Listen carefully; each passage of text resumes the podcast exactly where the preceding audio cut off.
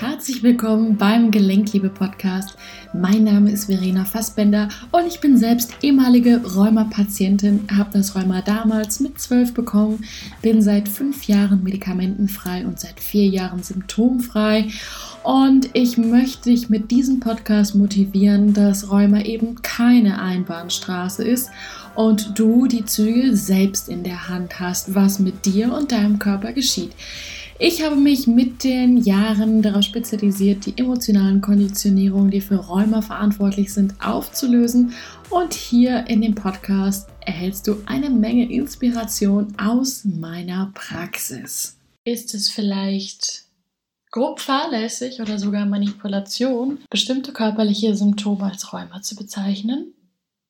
Ja, ich weiß, die Überschrift oder die Eingangsfrage ist sehr provokant.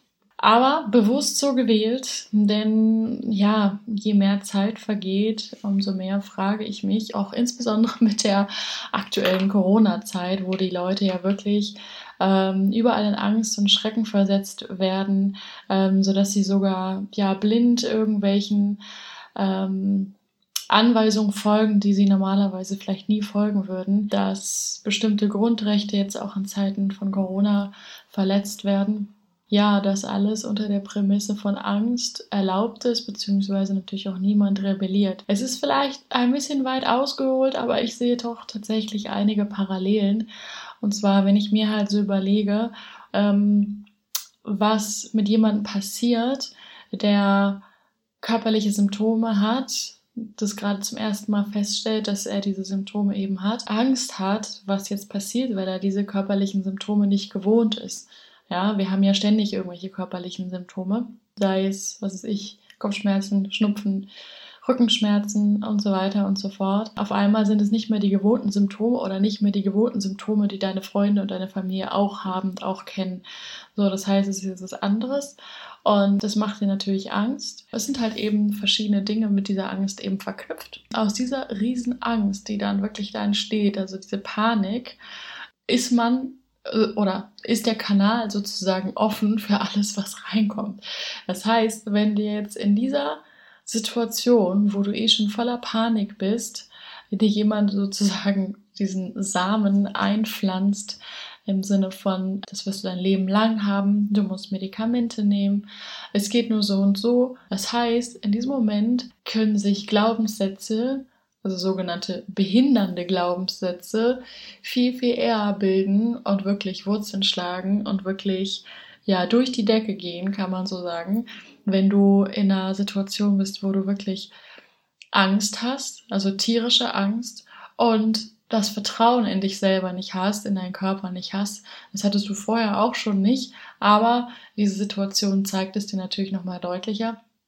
Und da wir generell so geprägt sind in unserer Gesellschaft, dass wir natürlich immer im Außen irgendjemanden suchen, der uns über das, was wir in uns drinnen tragen, eine Meinung sagen kann und wir ja das Vertrauen nicht in uns selber haben, vertrauen wir natürlich darauf, was der Arzt uns sagt, ne? weil das selber in uns nicht vorhanden ist, dieses Vertrauen, aber auch nicht die Möglichkeit, nochmal zu überlegen, okay, was ist vielleicht in meinem Leben bisher passiert was ist vielleicht auch in den letzten vier bis sechs Wochen nochmal passiert oder ne, gab es ein Lebens, äh, eine Lebensänderung bei mir in meinem Leben, dass jetzt mein Körper so überreagiert. Wenn man wirklich sich einfach mal beobachtet, wirklich von außen nach innen geht, was natürlich auch jetzt insbesondere in dieser Corona-Zeit ganz klar auch ja sehr, sehr verdeutlicht wird, dass es jetzt wichtig ist, wo man nicht mehr nach draußen gehen kann, dass es doch eine Einladung ist, auch mal nach drinnen zu schauen, was ist eigentlich in mir los wenn du eben diese Symptome hast, ne, dass du wirklich mal dich fragst, okay, ähm, wann treten die Schmerzen oder die Versteifungen häufiger auf? In welcher Situation? Was ist vorher passiert? Was habe ich vorher gedacht? Beobachte deine Gedanken, beobachte dein Verhalten, reflektiere dich einfach und ähm, deine Gefühle und du wirst selber drauf kommen, wo das ungefähr herkommen könnte, anstatt ja, loszulaufen und zu sagen, okay, ich brauche jetzt irgendwie ein Medikament, was mir da hilft, was das irgendwie auflöst, weil deinen ganzen emotionalen Kram, da, da bist du für verantwortlich. Da kannst du keinen irgendwie abstellen für und sagen, mach mal. Ja, das funktioniert, wenn du eine Webseite haben willst, und keine Ahnung hab, hast, wie, wie du es machen sollst, ja, dann funktioniert es, jemand anderen zu fragen. Aber in diesem Fall geht es hier um dich und es geht nur um dich. Und deswegen ist es so, so wichtig, dass du und vielleicht sogar das allererste Mal in deinem Leben, dass du jetzt die Verantwortung für dich übernimmst und sagst, okay, ich überlege mal, bevor ich jemanden im Außen frage, weil letztendlich trägst du alle die Antworten in dir drin, die ganze Zeit schon. Aber du hast bisher noch nicht den Blick nach innen gewagt und nutze wirklich diese Zeit, diese aktuelle Zeit, wo man nicht rausgehen kann oder naja, es jedenfalls nicht so gern gesehen wird. Nutze die Zeit wirklich, um nach innen zu gehen, um das Beste für dich draus zu machen, um dich wirklich mal kennenzulernen. Denn normalerweise ist man sehr beschäftigt, man arbeitet viel, man ist viel mit Freunden unterwegs und so weiter und so fort. Das heißt, es ist jetzt wirklich mal die Einladung zu sagen, ich schaue mal in mich rein, ich lerne mich jetzt mal kennen, finde mal heraus, woher meine ganzen Geschichten kommen.